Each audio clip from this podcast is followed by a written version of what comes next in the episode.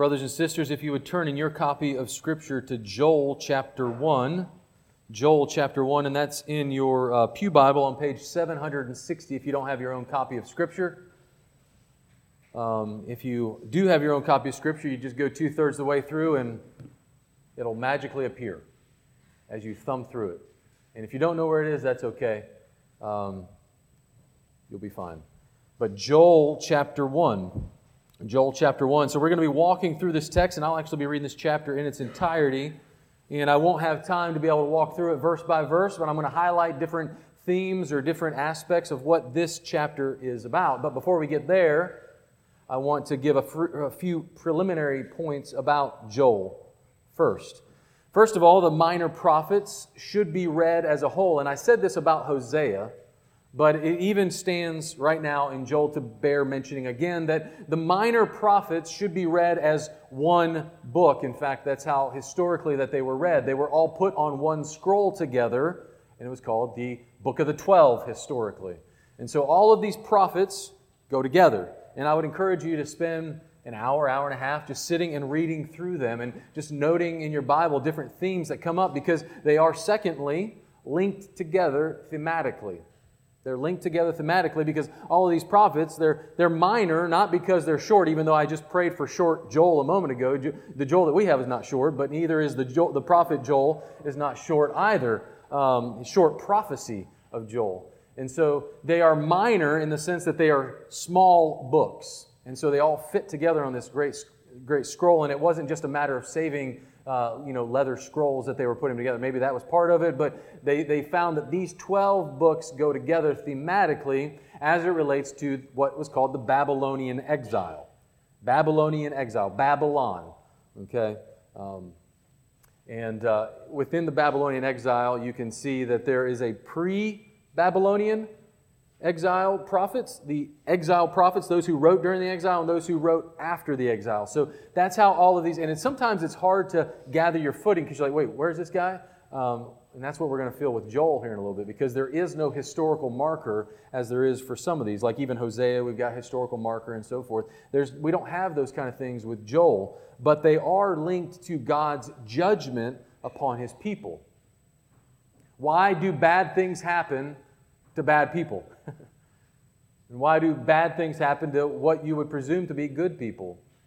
And that's what the minor prophets are doing. In fact, the third point I want to make about Joel and about the minor prophets is that the prophets, you should think about them not as though they are just looking in some kind of uh, distant future. A lot of times when we think of a prophet, we think, hey, I'm not a prophet, I can't tell the future. That's part of what being a prophet is. But more so, as one commentator said, the prophets comment on the Mosaic law. That's really key to understand in understanding the prophets. And that's why you'll hear a lot of these allusions, allusions, A L L U S I O N S, allusions to the Mosaic covenant, because the prophets, another thing you could call them, would be lawyers. They serve as lawyers who are coming in the courtroom to indict Israel for breaking covenant with God. And so that's what links all of these guys together is that they are saying, Israel, the reason why you're suffering is because of this. Because you've broken trust, you've, you've been unfaithful to your husband, as we saw in Hosea. Well, now Joel is talking about destruction that is coming. Destruction that is coming. And so we come to the book of Joel, and most of the prophets have some kind of historical marker, like I said, but Joel does not have that. We, don't, we, we just know that he's the son of Pethuel. That's all we know about him. And scholars are all across the board. Is he pre exilic? Is he before the Babylonian exile? Is he during the exile or is he after? And the answer is yeah, all the above. That's where all these scholars, they all land in all these different places. I am of the persuasion that, that Joel is prophesying post exilic, so of 4 or 500 BC. So again, you want to think of 586 lodged in your mind, and then after that, 400, remember the BCs you count down to zero, and then ADs you count up from zero.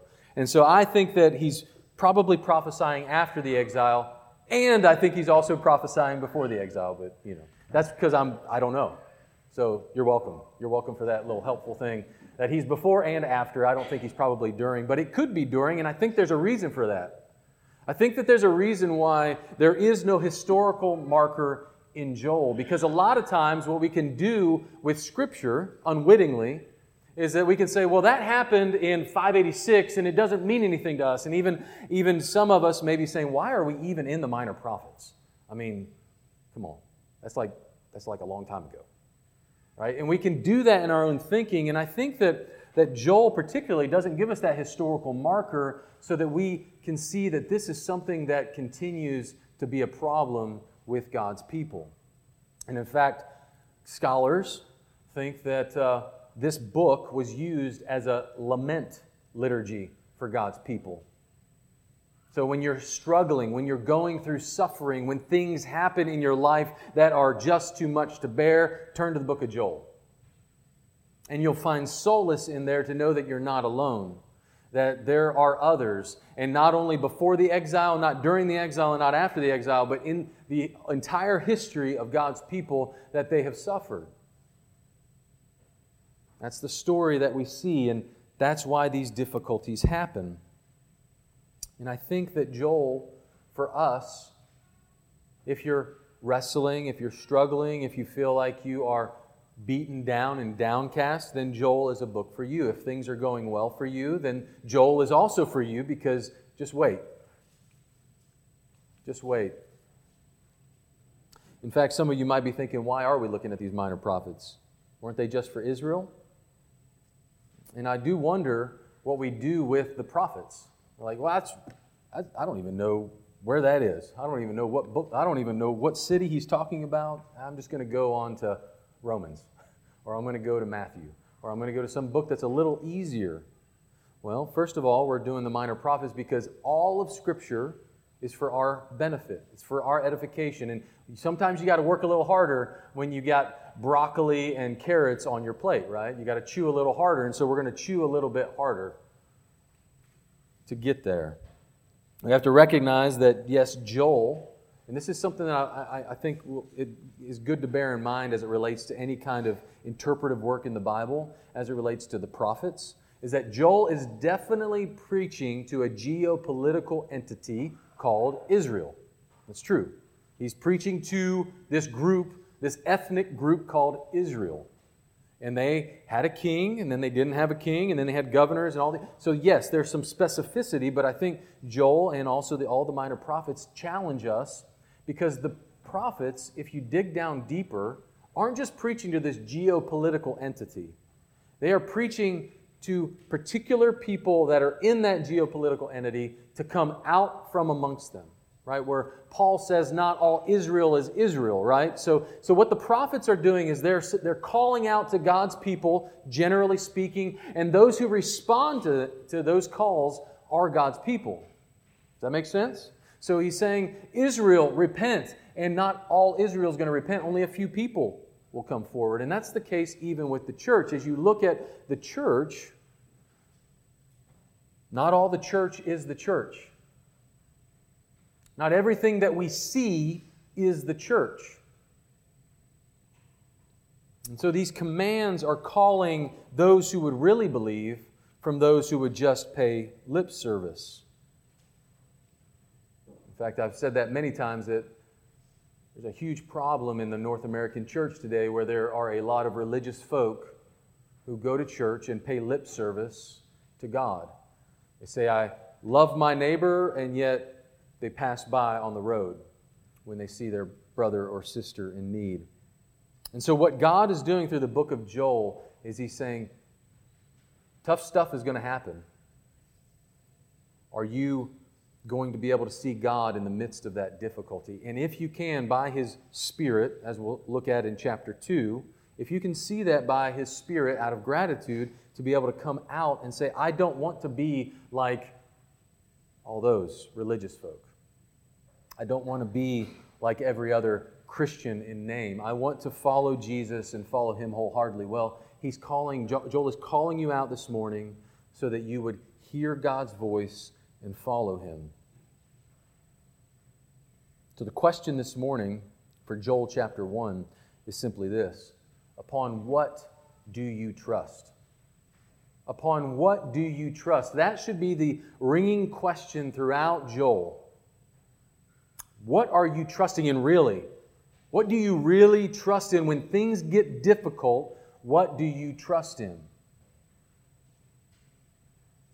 What we'll see is that there should arise what's called a, called a cognitive dissonance in psychology. That is, a lot of times, I experienced this in my own life, that there ought to be a little bit of cognitive dissonance in all of us this morning, that we, we say we believe something, but then our actions prove otherwise. It's kind of like the person who says, Yeah, I'm on a diet, and then they go eat a Twinkie. There should be some kind of cognitive dissonance there. And so, the same story here in Joel, as you hear this, you say, Ah, I, I, I don't get it. That's good. That's a good place to be. So, if you feel a little on edge or a little on your heels, that's good, and that's the point. That's the point as we look at all these prophets. So, the question for you this morning upon what? Upon whom do you trust? So, let's look at Joel chapter 1. The word of the Lord that came to Joel, the son of Pethuel. Hear this, you elders. Give ear, all inhabitants of the land. Has such a thing happened in your days or in the days of your fathers?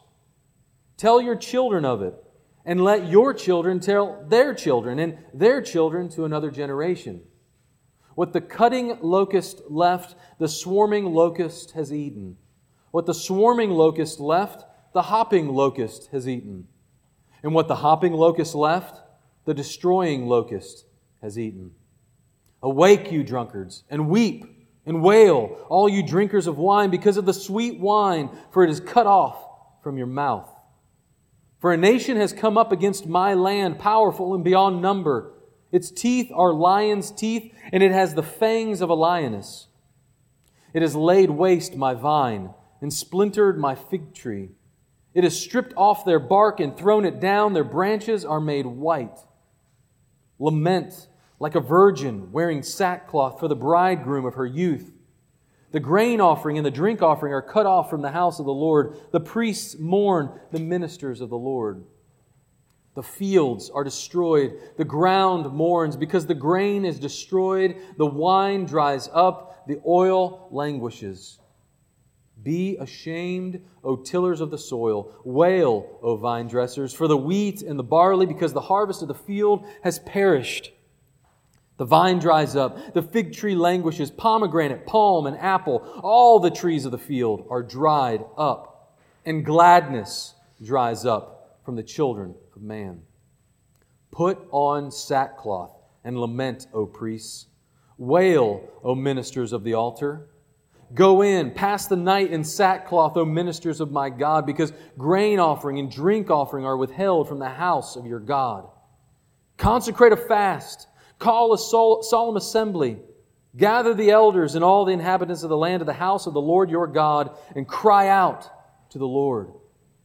Alas for the day, for the day of the Lord is near, and as destruction from the Almighty it comes. Is not the food cut off before our eyes, joy and gladness from the house of our God? The seed shrivels under the clods, the storehouses are desolate. The granaries are torn down because the grain has dried up. Oh, how the beasts groan.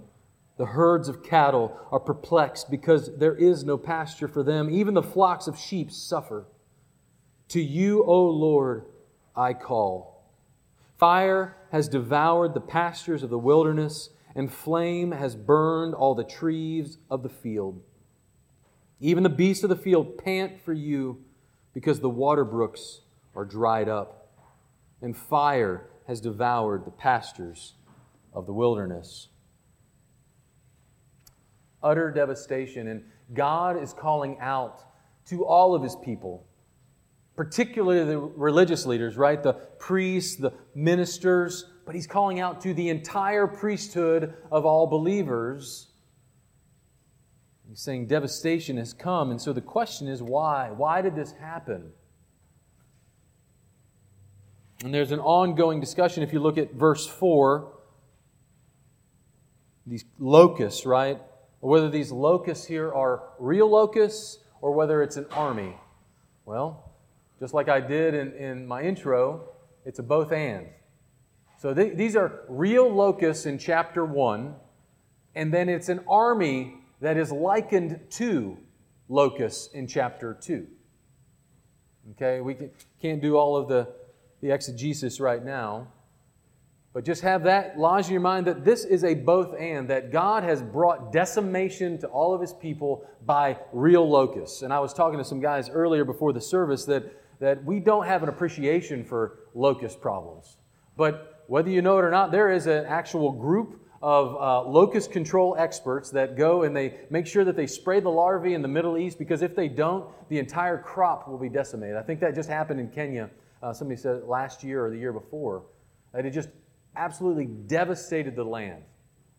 And we haven't seen anything like that because, fortunately, we have people that go around and spray locust larvae. But there is a utter destruction. And so the question is, why?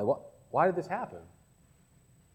Why did this happen? Well, if you remember from our time way back in Deuteronomy, uh, and you can listen to that sermon in your own time, but in Deuteronomy 28, you remember Israel as they were initiating this covenant with God, as God was initiating this covenant with them, and they were saying, Yes, all these things we will do. They stood on these mountains of Gerizim and Ebal. And they, they, they said these, these blessings will happen if you're faithful to the covenant, and if you're unfaithful to the covenant, these curses will happen to you. And this is what we read in Deuteronomy 28, verse 38. He says, if, if you break the covenant with God, Israel, you will sow much seed in the field, but you will harvest little because locusts will devour it. You will plant vineyards and cultivate them, but you will not drink the wine or gather the grapes, grapes because worms will eat them. You will have olive trees throughout your country, but you will not use the oil because the olives will drop off. Now, what we hear here, here in Joel? That the, there is no wine, it's dried up. The riverbeds have been dried up. All of this, this curse that God promised has come upon them. Quite literally and quite agriculturally, this happened. We got a flavor for that every time there's some kind of crazy thing that happens in the world. Everybody goes and buys up the bread or toilet paper, and we're like, I didn't know. Well, that's this, this, is a, this is worse than a toilet paper shortage. This is worse than a bread shortage. This is an utter destruction of all livelihood because they depended upon their fields producing in order to live, not just to have the convenience of sliced white Wonder Bread. So, why would the Lord do this? And I've already alluded to this that they've broken the covenant. But I think it goes deeper than that. I don't think the Lord, and I think so many of us in our minds have this idea that God is, is out to get you all the time. And I think we read these like, yep, see, I knew that God's ready to just bring locusts, you know. Oh, I knew if I said something bad, God's going to strike me down with lightning. That's not the way that God works. First of all, He was gracious to let them know what was going to happen. but secondly, I believe that God brings this destruction in Israel's life, and God brings destruction into your own lives because he loves you too much to leave you as you are. I think that God loves you so much that he doesn't want you to build your life on the surety of vineyards that produce, on a livelihood that you have procured through good studies.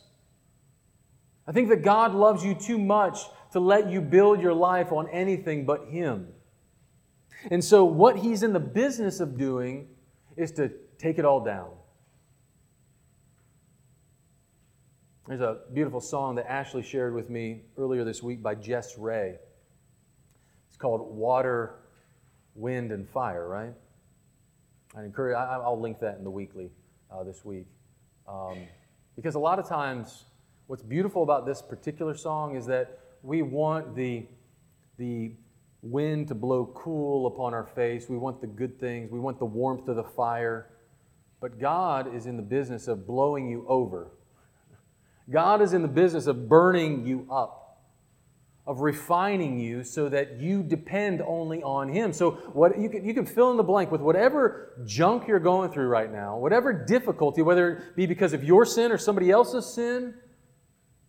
The Lord lets you sit in that because He loves you to bring you down to the foundation of your life. He loves you too much to let you settle for fleeting pleasures, earthly pleasures that will not last. Look at verse 5. What is this first command that he gives to his people? He says, Awake, awake. The need for the church today is to wake up. The need for each one of us is to wake up. Many of us have been lulled to sleep, as the author of Hebrews talks about, that we get drifting away or that we get lulled to sleep. And that's, that's the world's way, that's Satan's way of getting us to not give priority to the spiritual things in our lives. And so we get distracted, and then we get tired, and we get lazy, and then it doesn't matter anymore. And then before you know it, your faith is flimsy. So many of us can be lulled to sleep with what? Pleasures, fleeting pleasures. Believe that God Himself is the ultimate thing that we're after in these pleasure seeking. But we satisfy ourselves with fleeting pleasures and fleeting comforts, a blanket that, that never fits. You pull it up nice and tight and your feet get exposed. And that, that's what we settle for a lot of times. Is that if I can just have that thing that I want so much, that job or that relationship, and we think that that fleeting pleasure and that tiny comfort will be enough. So, who is to awake? I've already said the church, but, but specifically, Joel, what he's talking about, he says, Awake, you drunkards, and weep and wail, all you drinkers of wine. And so, what leads someone to be a drunkard? Why? Why does somebody run to alcohol? for comfort, for pleasure, right? Because it's not just wine. He's not just using it as a utility to, to kind of waste away his life, right? It's sweet wine. See that in the second half of verse 5? Because of the sweet wine. It's a specific technical way of talking about the best wine, this really good stuff that you're, oh man, I just, I'm going to run to that. I want to, I want to have that satisfy my longings. And isn't that why we run to anything? For comfort and for pleasure. So you fill in the blank because this is not a sermon on being a teetotaler. This is not a sermon on why drinking is the problem. I fear that many are at risk of trading the promises of God for sweet wine. Sweet wine is not simply about alcohol. I believe that this wine metaphor is a metaphor for any of God's blessings in life. All right, God provided the grapes to produce the wine, and, and, and what can happen a lot of times is that, and this is what's happening with the drunkards, is, is that we use God's blessings on ourselves and drink to excess, thinking about only what we want and what we need. And that was not the point of having sweet wine. The point of sweet wine was for you to enjoy it and then for you to welcome other people into that party, into that, that enjoying of all of God's blessings. And so, what God's people had done is they had, they had taken all of God's blessings, as we do, taken all of these material blessings. We say, hey, I'm going to spend it on myself. I'm going to use it in excess. Family's a good thing. I'm going to have, I'm going to do everything revolving around family. Sweet wine is good, so I'm going to drink all of it up and I'm not going to share it. And that's the indictment that God has against his people is that they aren't using his blessings to bless other people. They spend it on their own pleasure. And so also the church is at risk of using the material blessings of God for ourselves rather than sharing with those who lack. Isn't the picture of the early church that we read about in Acts 2 in Sunday school? Isn't that picture of the early church what grabbed your heart when you first started walking with the Lord? Everyone shared with the others as they had need. Don't you want that? I, I want that. I want to be able to say, you know, what I have is not mine, but it's for all of us. These gifts are not just for me, but let me share this with other people. So, our call, Redeemer, is to live from the blessing of God with our good jobs and good relationships that we have, that we take for granted, to proactively share it with other people. God has blessed us in very specific ways as individuals and as a community of, of, this church so that we would share it with others. Because if we're not thinking about how we can share it with other people, then we will be guilty of being the drunkards that Joel warns us about. Yes, celebrate that God has blessed you with a great job. Yes, celebrate that you've got enough in your savings account to be able to, to not worry. But just don't keep piling it up. Don't keep building bigger barns so that you can have more security in this life because God will decimate it. God will take it away if you're trusting in it. So, let me give you a couple practical ways. Have, here, here's a way to share the blessings that you have and you could probably think of a, I, I know you could think of a whole lot more, but as I was putting this together, just one, one way to do this is just have $5 gas cards in your glove box. I'm getting really granular here. Have $5 gift cards to a gas station in your glove box so that when you see, and, or, or take them, you know, use the, the economy of your time to say, this is the most inconvenient time that I can think of that somebody needs help.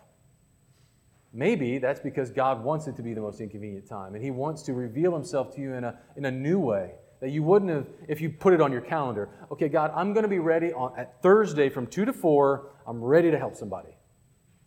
That's not how God works because He wants to know if you're walking on the side of the road, if you're opened up to His overtures. Remember what we looked at, right? With Jesus, with Nicodemus, the Spirit of God blows where He wills, and you don't know where He comes from or where He's going, but don't you want to be swept up in that? And the way to do that is to say, Lord, whatever you would have me do today, have me do. I will plan my path, but you plant my footsteps where you want them to go. And let me be ready and willing to be receptive to your spirit. Don't let me use the blessings of my vehicle or the gas cards that I could have in my glove box. Don't let, them use, don't let me use them just for myself, but for the benefit of others. Because somebody needs you to be that for them. Another way is maybe, maybe you meet somebody who's homeless and you could drive them to Miracle Hill. You could maybe pay a night for them in a hotel. Or maybe you meet somebody who's jobless. Maybe the next day at work you could talk to your boss about, hey, do we need any part time workers? I met this person named Bobby, and he needs a job. Be proactively thinking about how you can be an answer to somebody's unspoken prayer, somebody's need that they have. Because God has blessed you abundantly so that you can give it, share it with other people. The sweet wine is meant to be enjoyed with others. There's a, there's a problem if somebody drinks alone, right? Thinking of George Thorogood, he drinks alone. There's a problem with that. But if, you, but if you're having a party with other people, there's great joy in that, right? And that's what God wants to do with this sweet wine, with these blessings that He's given you. When you look, don't fret, don't be nervous. Say, God, what would you have me do with these things and that you've entrusted me with? And so, utter devastation ensues in our lives to take our lives down to the foundation of who we are as people. That we say we believe, but then here's an opportunity and another opportunity and another opportunity to actually obey God as opposed to just saying we believe it. You feel like cognitive dissonance? I hope so. Because there, there has to be a, an aligning of what we say we believe and what we actually do. And the Lord, by His Spirit, is graciously doing that. If you have ears to hear, He wants to align those things in your life so that what you say and what you do are integrated, are the same thing. So God wants His people to wake up to these spiritual realities that are swirling around us all the time. All the time. The argument that you have with your friend or your spouse or your coworker is not merely a difference of opinion. There are spiritual realities that are happening in that moment. The stresses that keep you up at night are not simply or not necessarily a call to have a sleep aid. It could be, but it doesn't necessarily mean that. There are spiritual realities going on at 2 in the morning that are waking you up. the pain and destruction that God allows into our lives, you need to hear this. The pain and destruction that God allows into our lives is a reminder to cry out to Him. That's why God does that. That's why He lets the dog off the chain just a little bit. Because that is supposed to drive you to call out to Him, not to try to fix everything right now, but to cry out to Him, Lord, I, I, I don't know what to do about all these locusts. I can't swat enough of them, I can't spray enough of them. Look at verse 8. He tells us to do something else. He says, Awake in verse 5, and then verse 8, he says, Lament. Lament like a virgin wearing sackcloth for the bridegroom of her youth. So the Lord takes away some things, like he did for Job, because he loved him. And sometimes he keeps good things away from us. Right? The picture here is a, a bride who is mourning because her groom died the night before they were to get married. All this time spent on thinking about the wedding, and the Lord takes that person away.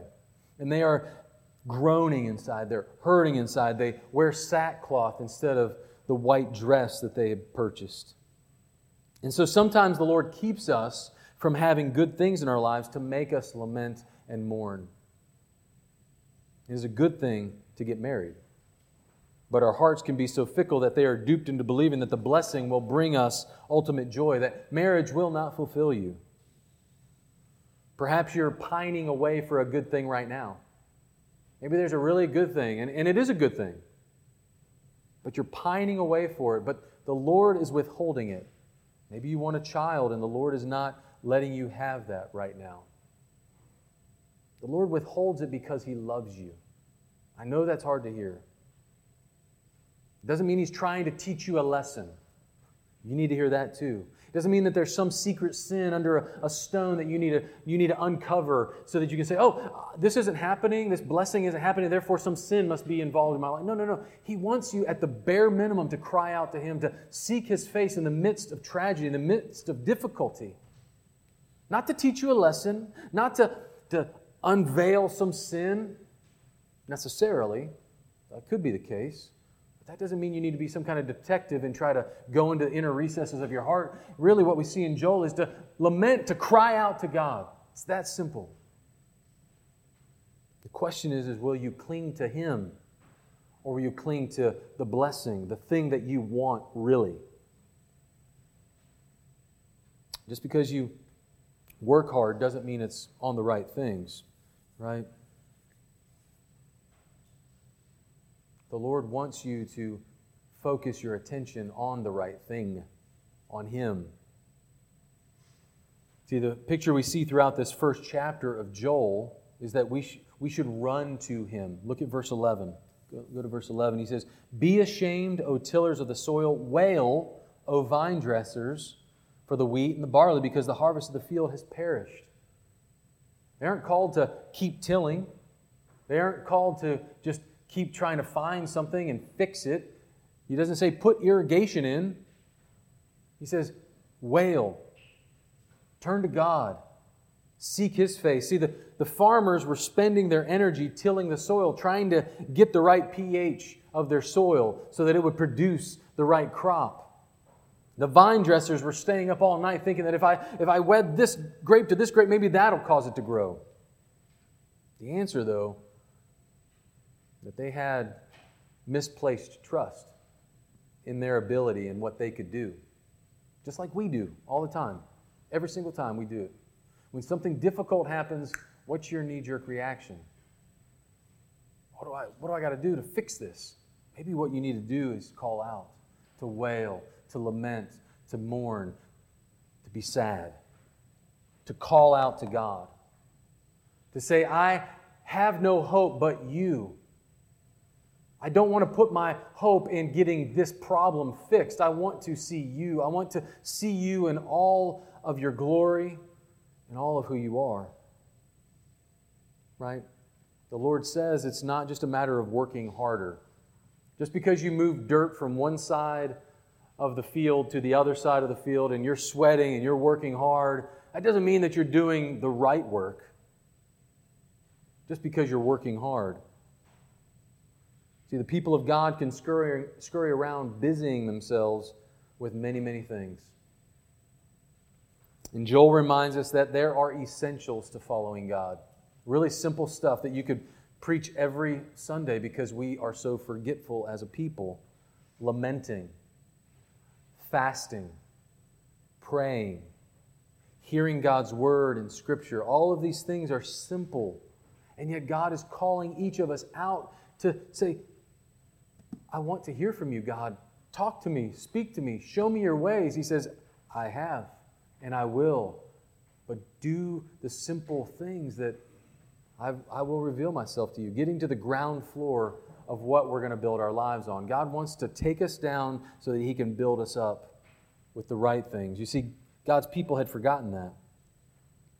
They had forgotten that. And you see in verse, um, verse 15 Alas for the day for the day of the Lord is near, and as destruction from the Almighty it comes. See, a lot of times, if we're not familiar with what God says and in communing with Him by His Spirit, a lot of times we can warp what is true, right? Israel had warped the day of the Lord. like, just, just you wait, Gentiles, just you wait, Babylon.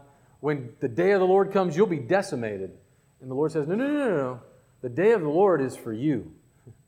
The day of the Lord is to take you down to help you see that your trust is misplaced. See, they had thought it was liberation from their enemies, and they had missed the mark on what their enemy truly was. They have to define their enemies a little differently. And that's what we've got to do too. Instead of looking out there for our enemies, we have to say, Lord, what would you do to decimate me? How have I offended you, O God? Please help me to pursue you truly, not just in word. What I think is fascinating about chapter 1 is that there is no promise of what comes next. It ends pretty stark. Even the beasts of the field pant for you, verse 20, because the water brooks are dried up and fire has devoured the pastures of the wilderness. That's how it ends. Chapter 2 is coming, but he wants us this week, Redeemer, to sit in chapter 1 and say, Lord, what do you want to do in my heart? Maybe, maybe you're not experiencing this, this love that we're talking about for God. Maybe, maybe you're just going through the motions. Maybe this is just, maybe your Christianity is just something that you are okay with and you can manage it. And, and as long as you don't sin that way, then everything is okay. The Lord wants to take you deeper this morning, and He wants you to do that through lamenting, through crying, through mourning. That's a good place to be. And He does it because He loves you, not because He's trying to harangue you. To get back to the essentials of our faith. So, are you struggling reading your Bible? Do the hard work of just spending five minutes. Just set, set the bar right there. Five minutes. I'm just going to read it for five minutes. I'm going to read a psalm. Just do that.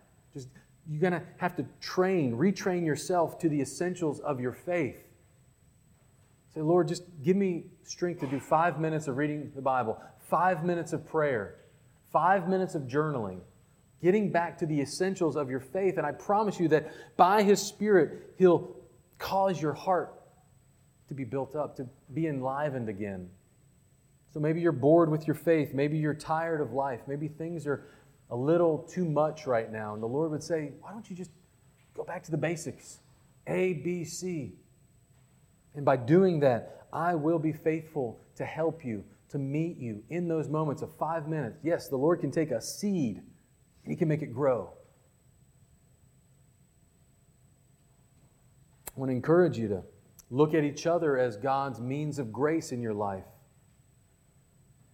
That we as a church have covenanted together that this is not just because we happen to be in the same room at the same time, but we have made a point to be here together and that we really believe in the communion of the saints that we're going to be reciting here in a moment from the Apostles' Creed. That we believe in that so much so that we are going to make commitments to each other, to call each other, to text each other, to pray for each other, to reach out to each other. That we really believe in the fellowship and, and that this fellowship can reveal more of God to you. Our fellowship together is a spiritual discipline. And God will reveal Himself if we take those steps of faith. So, Redeemer, may God help us to prioritize the most essential things in our life and to ask the question upon what do we build our lives on? Upon what do we trust? And who do you trust really? When, when push comes to shove, when difficult things happen, where do you run? Where does your mind drift to? And the Lord is calling out to you to call out to Him. Let's pray. Heavenly Father, we thank you that you love us so much that you devastate us at times.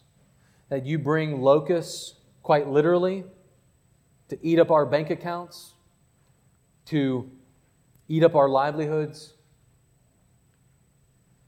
to make life difficult so that we cry out to you.